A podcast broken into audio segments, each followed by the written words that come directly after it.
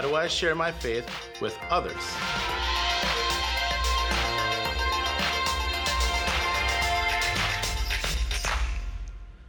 Well, good morning. Welcome to Life Church. I'm Aaron Cole, the senior pastor. It's great to see you today and hope you're enjoying this great summertime. Anybody? Man, I love it. Woo, yeah, all right. It's supposed to snow in 10 days, but that's not happening today, so good, good, good stuff. Well, today we're concluding this series uh, on You Asked For It, and so I'm actually going to only read one verse of Scripture. That doesn't mean that the message is going to be short. It just means I'm going to read one verse of Scripture. So if you have your Bibles, turn with me to John chapter 1. Uh, John chapter 1. And um, as we're here, uh, there's phrases that you hear in church about, about this. So uh, it's called witnessing um, or uh, uh, evangelism, sharing your faith. They all kind of mean the, the same thing. And, um, and, and when you talk about this subject, what typically tends to happen is people that are introverted go, hey, that's not for me. And people that are extroverted will tend to go, that's not for me either. Matter of fact, there was a study done in the church that only uh, 3% of people in the church actually feel like they've got a gift of evangelism, a gift of sharing their faith, a gift to, that they feel comfortable with talking to someone who may be a total and complete stranger about Jesus Christ. And, um, and so, you know, we all know people who they never meet a stranger. Like they, they just, they don't. And I mean, they can walk up to anybody at any place and engage in a, con- in a conversation. And those aren't just even necessarily just extroverts. Those are just people that, that's just who they are. Uh, and so, like, if you know Kevin Nash, Kevin Nash attends here at the Germantown campus. Never, I don't think he's ever met a stranger. Um, you know, Ryan, uh, Ryan Coggins' mom, Laura Coggins, is, she's technically on a personality scale is, a, is an introvert. But yet, Laura, as far as about sharing her faith, I don't think there's any she just tell anybody what she thought and how she feels and, and, and would share her faith in that way. Um, Adam Postgate, that's at the, at the Appleton campus, the same way. Just doesn't, you know, uh, Kevin Miller's here today, and, and Kevin is, is never met a stranger. Kevin will walk up and say anything to anybody anytime. Matter of fact, one of my favorite stories is we were trying to get somewhere and we were in an airport, it was in Minneapolis, and somebody had, the flight attendant had spilt like an entire bottle of red wine. So the pungent odor was just overtaking. We couldn't get onto the airplane. And I, I said to Kevin, I, I bet you a $100 you can't get on that aircraft. If you can get on that aircraft for a 100 bucks, like they're not boarding anybody, I'll give you a 100 bucks. And if you can't, no big deal. And he's like, done. And he walks up and just does this whole thing with the gate agent. Hey, I have on a cleaning business and we specialize in, and has this whole story. Like, I would just be laughing. And she's like, sir, let me, let me go. And he goes, I'm telling you, I think I can remedy it and help you with the situation and the whole deal. Just total confidence. and the lady goes down the jetway only to come back out and go, we, we had it remedied, but thank you so much, Mr. Miller. Uh, thank you so much, and we just appreciate you and your business, and, and, and uh, good luck to you on, your, on your, your carpet cleaning business that you have and all that. It was just like, Kevin. So there's just some people that can do that. I'm an extroverted personality, but I, am very much not, not someone that, like, if you sit next to me on an airplane, I'm not going to be rude. I'm just not going to try to win everybody in, in the seating section that I'm in to Christ uh, or whatever, because it's just, it's one of those things where uh, we all have different, diff- different deals, but, but I just think sometimes we think, man, that's just somebody else, it's not me. And we all know somebody who that, that's their personality, but it's not mine. And the reality of it is, is that the Bible says the Great Commission, Jesus says, is to go into all the world and preach and teach the gospel. That's not just preachers and pastors, that's all of us. If we're a follower of Jesus Christ, we have a responsibility to declare what Christ has done in us and to make disciples of other people. So how are you doing on that one? And you go, well, well Pastor, I give money to missions, and that's true. That's that's good. But but what are you doing about in your own world? And so the Bible says that that you know in Matthew's Gospel chapter five, uh, the, the, Sermon on the Mount that Jesus gives, he talks about how that and as Christ followers that you're the salt of the earth that you are a city set on a hill, so you're a beacon. Uh, you are the light of the world. So you're there to shine the light and the love of Jesus Christ. Again, that's evangelism. That's sharing your faith. That's, that's, that's sharing the good news of who Jesus is. Paul says in the New Testament that we are to be ready as Christ followers to give an account, to give an explanation of the gospel message that lives inside of us. So if someone walks up to you and asks you, or someone inquires and asks of you, what, tell me about your relationship with Christ, tell me why you're so happy, tell me where the joy comes from, tell me, we are to be able to articulate verbally what's happening inside of us. And so these are our responsibilities as Christ followers. Now, I'm not guilting you. I'm just saying, like, this is not what I'm trying to get you to understand is this is not something that's relegated to somebody with an extrovert personality or maybe 3% of people in the church that feel like they've got a gift of evangelism. It's all of us. So if we're all expected to do this, yet we all have different levels of comfort and we all have different levels of personality, and 97% of us don't feel like we've got the gift of evangelism, how then are we supposed to do that? I'm so glad you asked that question. There's one verse in Scripture on evangelism that I love. Now, there's a lot of scriptures on evangelism, but it explains probably the easiest way to share your faith. And quite frankly, is probably the most powerful and the most effective way to do this. Look at it in John's Gospel, chapter 1, starting in verse 42. And when Andrew discovered Jesus' true identity, he went and found his brother Peter and he brought him to Jesus. Let's read that again. When Andrew discovered Jesus' true identity, he went and found his brother Peter and he brought him to Jesus. It's real simple. Andrew, which will become a disciple of Jesus Christ, encounters Jesus in his teaching and his ministry is going public. And he realizes and discovers he has an experience with Jesus that Jesus Christ is the Messiah. He's the one that the prophets had talked about. He was the one that would come and set the nation of Israel free. This is the one. So he immediately goes to his brother, Peter, who will become a disciple as well. Matter of fact, Peter will become more pronounced as a disciple and more prominent and the mo- one of the most influential disciples of the 12. He will actually supersede his brother Andrew. Although Andrew came to faith in Christ before Peter does, Peter will be the one that God will use. He'll be part of the, the inner circle of Peter, James, and John that goes to the Mount of Transfiguration. He'll be the one that will lead the New Testament church. Not because the Vatican says, but because that's what Jesus says. He'll be the one that on the day of Pentecost, as recorded in the book of Acts, chapter 1 and chapter 2, when they had this amazing, powerful implosion and explosion of the Holy Spirit, Peter will connect all the dots and pastor people in the moment there in the city of Jerusalem. And 3,000 people just in that one moment will, will, will become saved. Peter will be the one that will take the New Testament, that will take the gospel message of Jesus Christ from the Jews to the Gentiles. He'll be the one that God will speak to, and he will absolutely go out on a limb, have to justify his actions before the council in Jerusalem, and take the good news of the gospel of Jesus Christ to the house of Cornelius, this, this Italian centurion, this Roman centurion, and the gospel will begin to flow through Rome. Peter will absolutely be probably one of the most prominent members and figures outside of Paul in the New Testament, and the most prominent of the 12. Andrew meets Jesus. Andrew goes to his brother. If you have a brother, you get this. You got to come see this, bro. You got to come. You, I'm just telling you, just quit what you're doing and come with me. Just uh, whatever you got to do, just stop it, whatever, lie, tell him whatever you need to tell him, but let's go. You've got to go see this. If you have a brother, you know you, you, have had this experience before. You, have got to see this. You've got to see this person. You, and, and no telling what the dialogue was between the two of them. And so Peter then is brought to Jesus by Andrew. Now, this is where we get the concept here. It's kind of a, one of the values that we have here at Life Church of, of this is what he does invest and invite. And this is really what sharing your faith is all about invest and invite. It's investing in someone relationally in order to invite them into a relationship with Jesus Christ. It's investing in someone relation, relationally in order to invite them to, to meet Jesus. It's that simple. So, investing, it means that there's an intentional investment relationally, spending time, spending energy, spending effort with people that are far away from God. No strings attached. If you attach strings to that relationship, that's manipulation. I'm not trying to love you so that you're going to follow Jesus.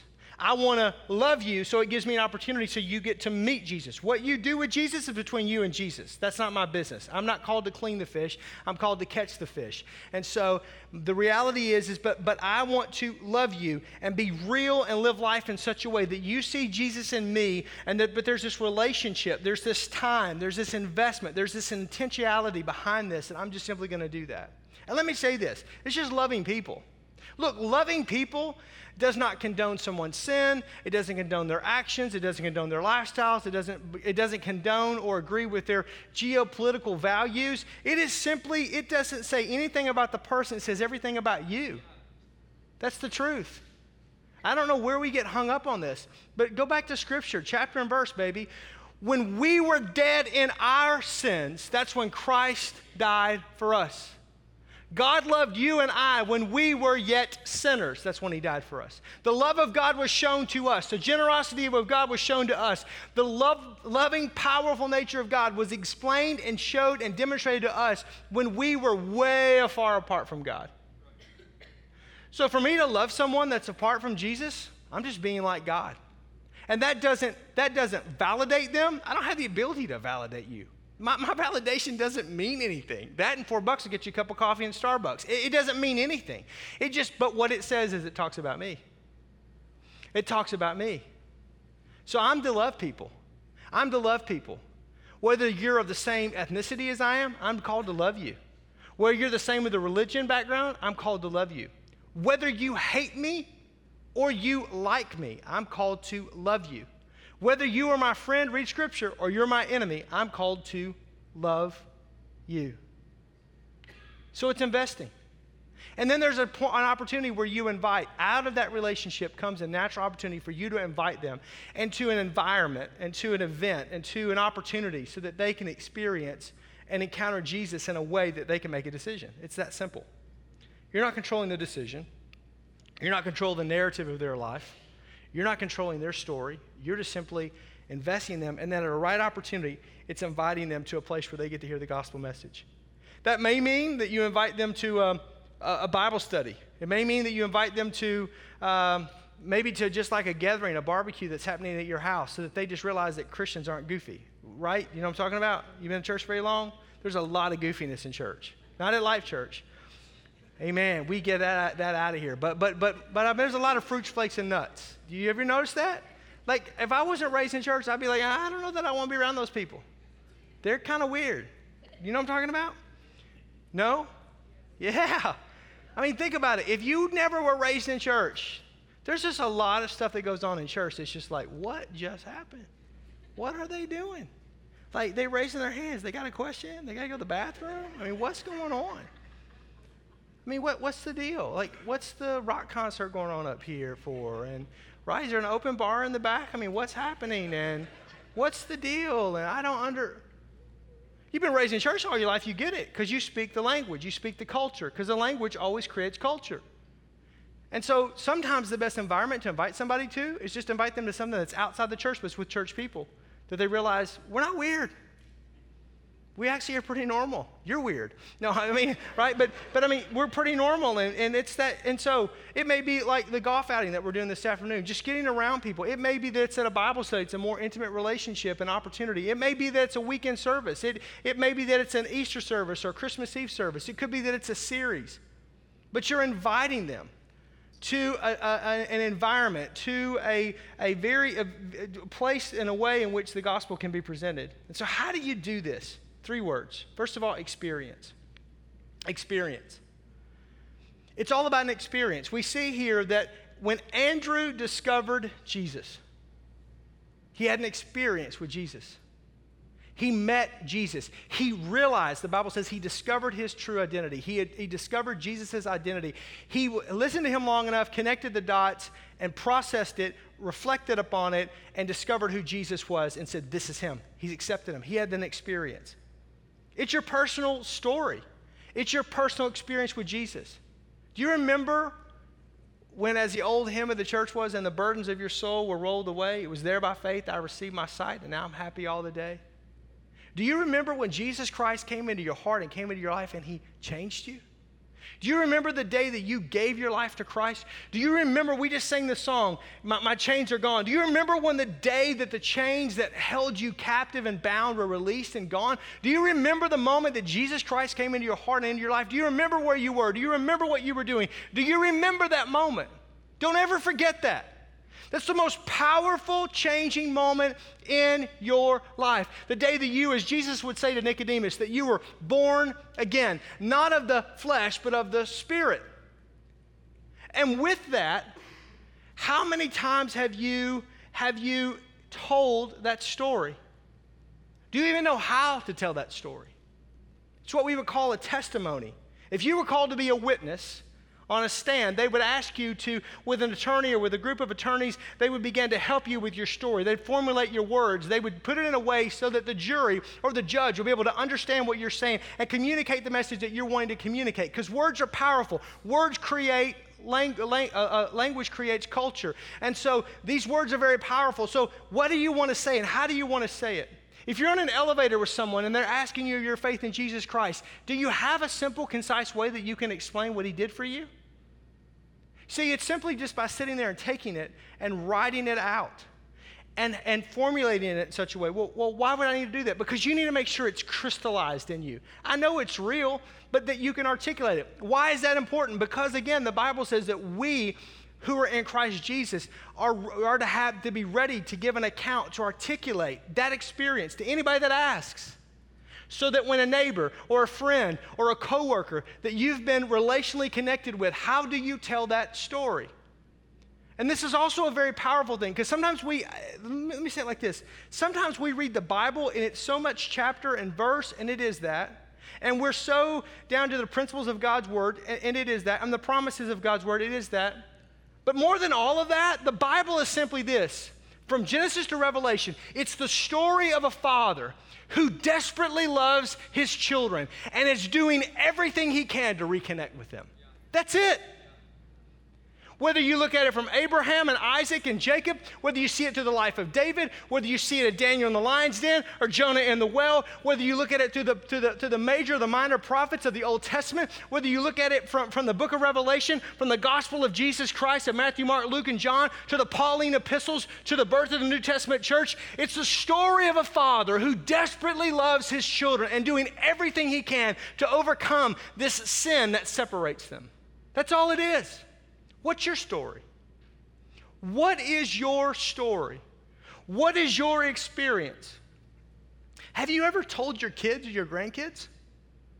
You know, as a kid growing up, I, I grew up in, a, in church. My dad was a board member, and mom sang in the choir. And, and I mean, I just grew up in church my whole life. I mean, that's just how it was. And it didn't matter you know, like we didn't get to skip church because of sports, and we didn't get to skip church because of practice. I mean, it just was not even a deal. And and and my dad played football in high school and and all of that, and ran track, but it, it didn't matter. I mean, this we were having church, and so it didn't matter. And, and and occasionally the pastor would have some great spiritual idea to have a Friday night service that would coincide with the Friday night football game, which was like awesome. Really appreciate this. And so anyhow, so um, long story short as a kid, probably eight, nine, ten years of age, I came across a, a box of photos, black and white photos. And they were my dad. And it was my dad smoking.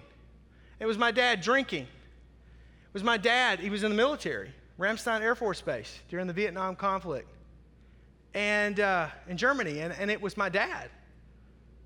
And, uh, and so I began to inquire as a kid who is, because that's not who my dad was. I never saw my dad smoke. I never saw my dad drink. I, I, I, mean, and, and, and we grew up, you don't smoke, drink, or chew or date girls that do. That's kind of the rule in the house. And so, you know, and so the deal is, um, I'm filtering right now. But anyhow, so, so the reality is, is that um, I was like, Dad.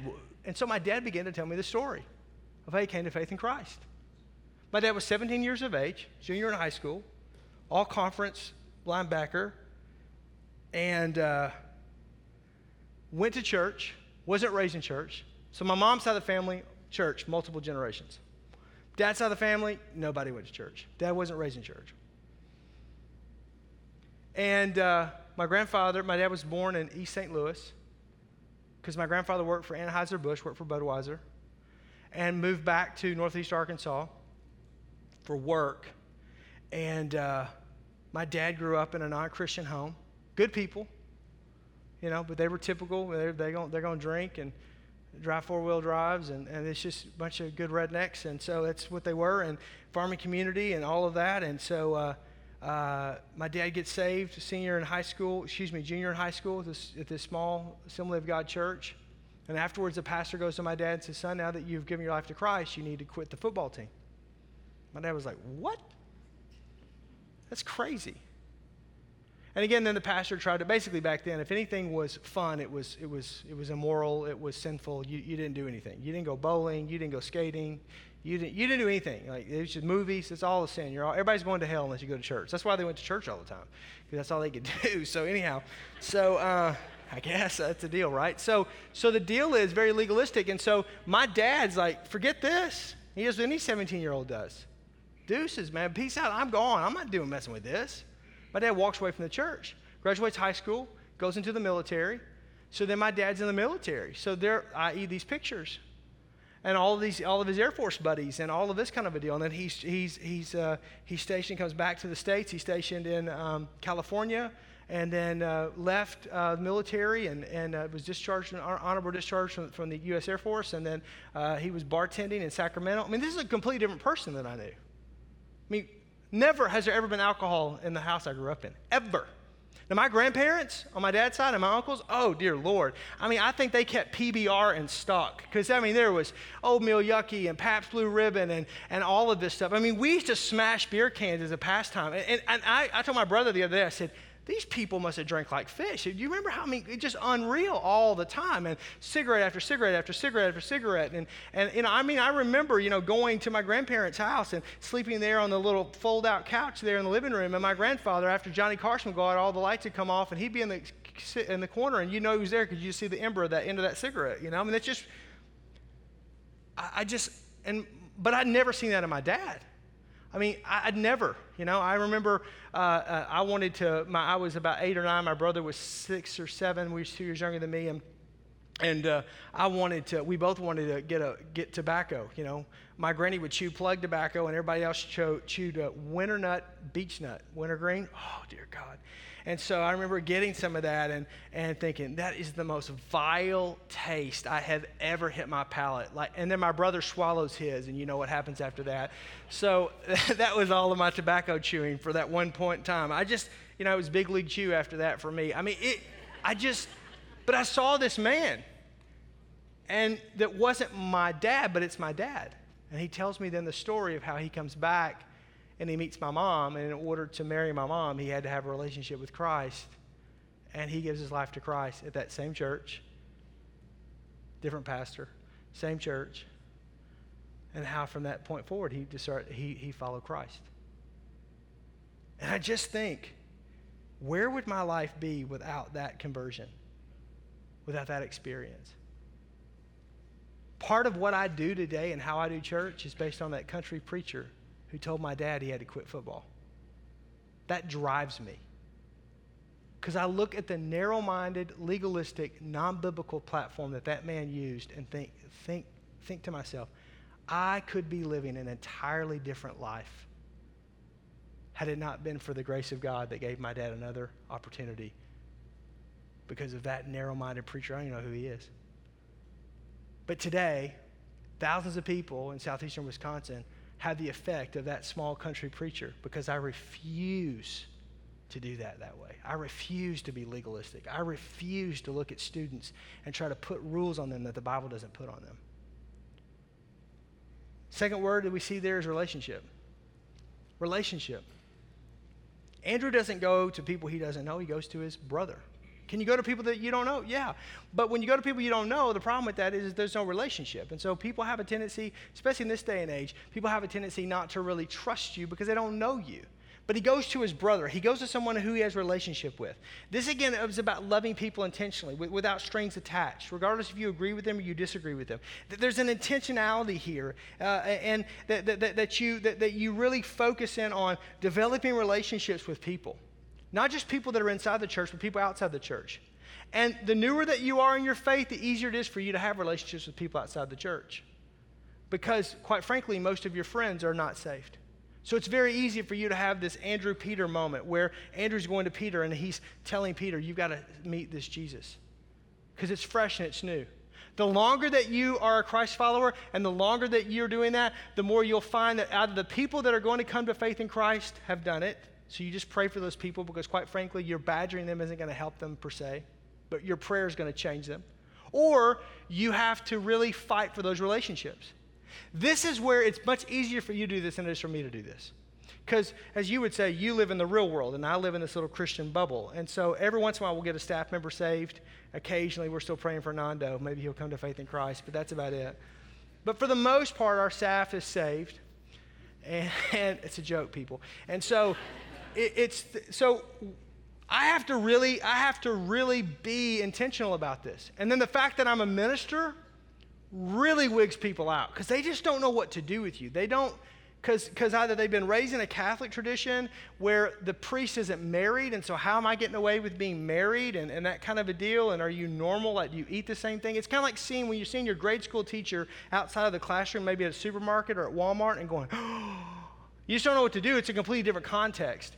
Uh, and, uh, you know, and so it's just one, and then everybody has preformed ideas. And if they have had a good relationship with the church and that kind of a deal, it's great. And if they don't, then they just don't know what to do with you sometimes. And so, quite frankly, I have to work twice as hard to develop relationships with people that are far away from the Lord, people that, that, that just need that relationship. I have to work hard because my life is very if it's not if i'm not care, careful it's very insulated and becomes very isolated it's, a, it's an occupational hazard and so, so, so the reality is, is that the longer that you've been saved, the harder it is that you have to work at this. But the reality is, like in my life, if I don't smell like sheep, what good am I? Because I'm a sheep before I'm a shepherd. Before I'm called to shepherd the flock, I'm called to be a sheep, and sheep beget sheep. We're called one beggar telling another beggar where to find food. And I think it's hypocritical. And quite frankly, if you really want to know my theology, I think there's going to be a lot of ministers that are going to stand and give an account before God one day for how they browbeat people in a church to bring people to church and to bring people to faith in Jesus Christ, and they themselves didn't. If you really want to know what I think, I think that every minister that doesn't have someone that comes to faith in Jesus Christ in a year in this country should lose their credentials.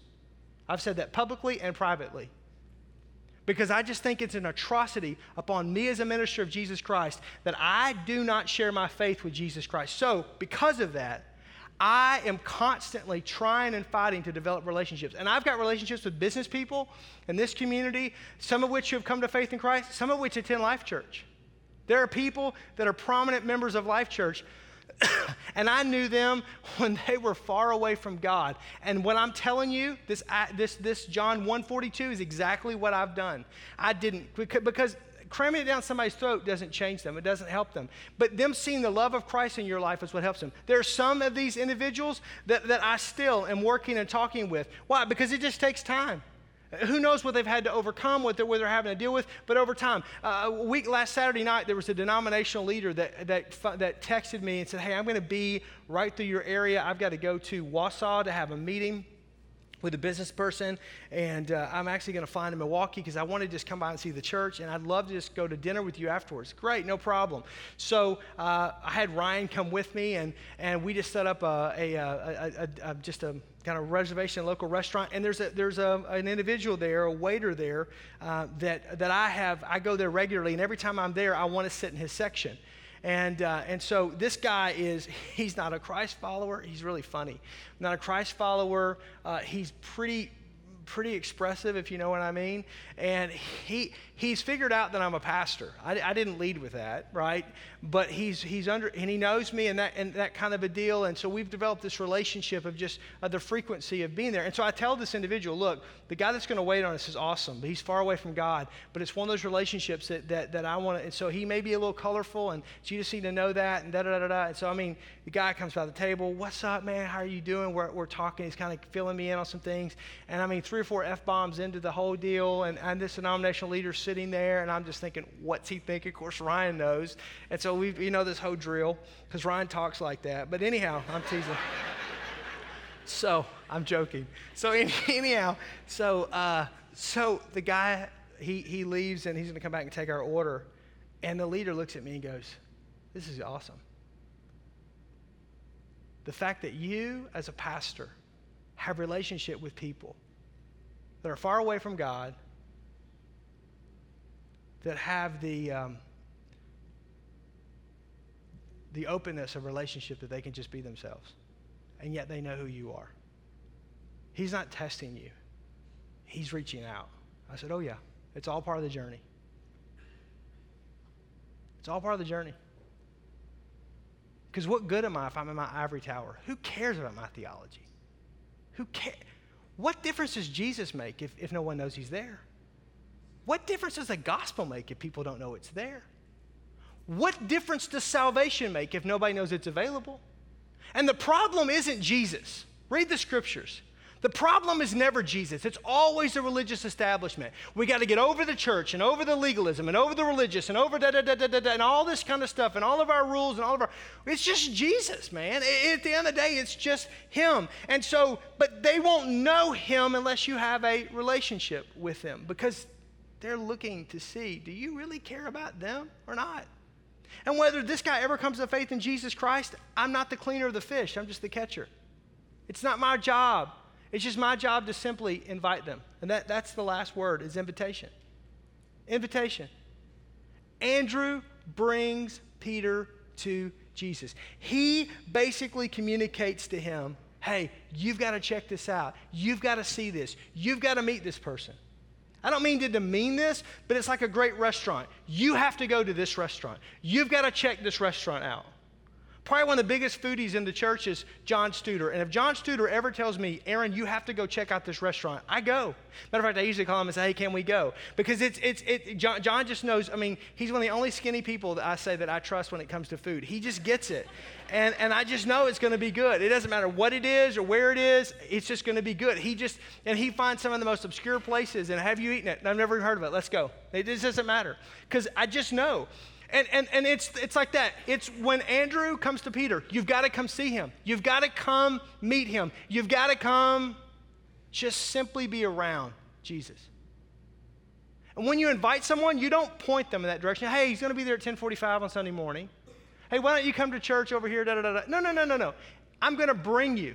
Tell you what, why don't you meet me there, or I'll swing by and pick you up but let's go to coffee afterwards, or let's go have breakfast afterwards, or let's go, I'm going to take you to lunch. I'm, I want you to be a part of this. I, I don't want you just to drop in there. I don't want you to be in, in church by yourself. Hey, for those of you that weren't raised in church, you remember the first time you went to church by yourself? It's scary. I don't know these people, and what are they doing? And they're shaking hands, and they're, hi, I don't know, well, whatever. And it's dark in this room, and those doors are shut. Have they locked them? Are they going to let me out of here? There's no stained glass. What's going on? It's, this is very different. Pastor's not wearing socks. I don't know how to deal with this. That's definitely not a pulpit. Just inviting people. Like next weekend, you've got a, a card that was on your seat as you came in for Father's Day. A great opportunity just to invite someone to come with you to church. So we're going to be giving away some Cabela's gift cards. Some of you men, I've seen your feet because you've decided to not wear socks with your sandals. I know that's a pretty expressive way to do in Wisconsin. And you've got a little dumb and dumber action going on down there. And so I'm sending some of you to get pedicures. God help you. Wow. But beyond that, what we're going to do next weekend is I'm going to do probably about a 10 minute, or no, me, it'll be 15, 20 minute. But I'm going to do this little, little deal about you know, biblical, what, what God says about a father and that relationship and this and that. And then I'm going to have four guys. They're different guys every service that I'm in a life group with. I'm in a couple life groups, but this one particular life group I've been in with for about the past year. And they're just, they're guys, just like you. And they're not pastors. And I'm just going to have a conversation because we've been meeting every Thursday, and we so we've got this relationship going, and we kind of punch and jab at each other and make fun of each other, and and and the pastor tag is off, and it's just it's just we're just us. And I'm gonna have them on the platform, and, and I'm just gonna have them for a few minutes talk about what does it mean to be a man of God to you? What does it mean to try to live that out in this world? What about being a dad? What's the biggest struggle? What's the biggest fear? How, how, how do you rectify all of this? How do you live this out in the marketplace and in, your work? I'm telling you, any man that you know in your world, in your life, will resonate more with that than he ever will with some preacher behind a pulpit. Why? Because he sees himself in those other men. And he can't shoot at those other guys because guess what? They're doing the same thing he's doing. Do you know that most people that are going to come to church are going to come to church because they're invited? And I know you kind of go, duh. But the reality is, is that they're just waiting for someone to invite them. Do you know how many men drop off their wives or their kids or their grandkids at church, here at Life Church, and come back to pick them up later? And it's not that they really don't want to come to church, and it's not that they don't have time to come to church. It's not that they have any of that. It's the reality is, is that they either don't want to be browbeaten, they don't want to be like just, just kind of like uh, just told how horrible they are if they come to church. And the other part of it is, is that they know how bad they are, and the reality is, is that they, they, can, they condemn themselves so greatly that for them, it's, it's not even about, um, man, it's not even about what the preacher would say, it's about their own self condemnation. Because the same devil that's tricked them into doing the sin and the cycle of, of, bondage is the same devil that now makes fun of them. And so they get as close as they can because they want others to hear the truth, but they themselves can't accept it for themselves because they cannot forgive themselves and condemn them, and they condemn themselves over and over and over and over again. And sometimes that cycle is broken just by somebody saying, Hey, why don't you come with me? Why don't you meet me? Let's go to lunch afterwards. See, you pick, because when you're going to invite someone, it's all about appropriate amount of light. You don't want to blind them. So there may be some services that you just go, you know what, like, like maybe it's a worship night. this is going to be too much to explain. Every single weekend service at Life Church is designed with a guest in mind. It's all what we call guest oriented. Every weekend service is designed so that there's nothing or very little that you have to explain in that service. Even did you notice when Ryan was doing communion and before we went into the last song, he, he, he kind of encouraged us to lift our hands. And in doing so, he explained what lifting your hands meant. It's just an outward sign of an inward action that God's changed you. And so you're just giving him praise. Why? Because if you don't, if you've never been for a tradition that does that, or you don't go to church, you don't know that. Again, I was raised in church where it was like, Lord to God, we're glad to have all the saints of the Lord in the house of the Lord today. I want you to open up your holy Bible. And as we look at the scriptures, we're going to look at the canon going, and you're going, what is he talking about? Saints, are there dead people in the room? And the holy canon, I mean, they're going to fire something and something happening in a few minutes? And what, what? It's like a complete different language. And everybody else gets it because that's how they've been raised.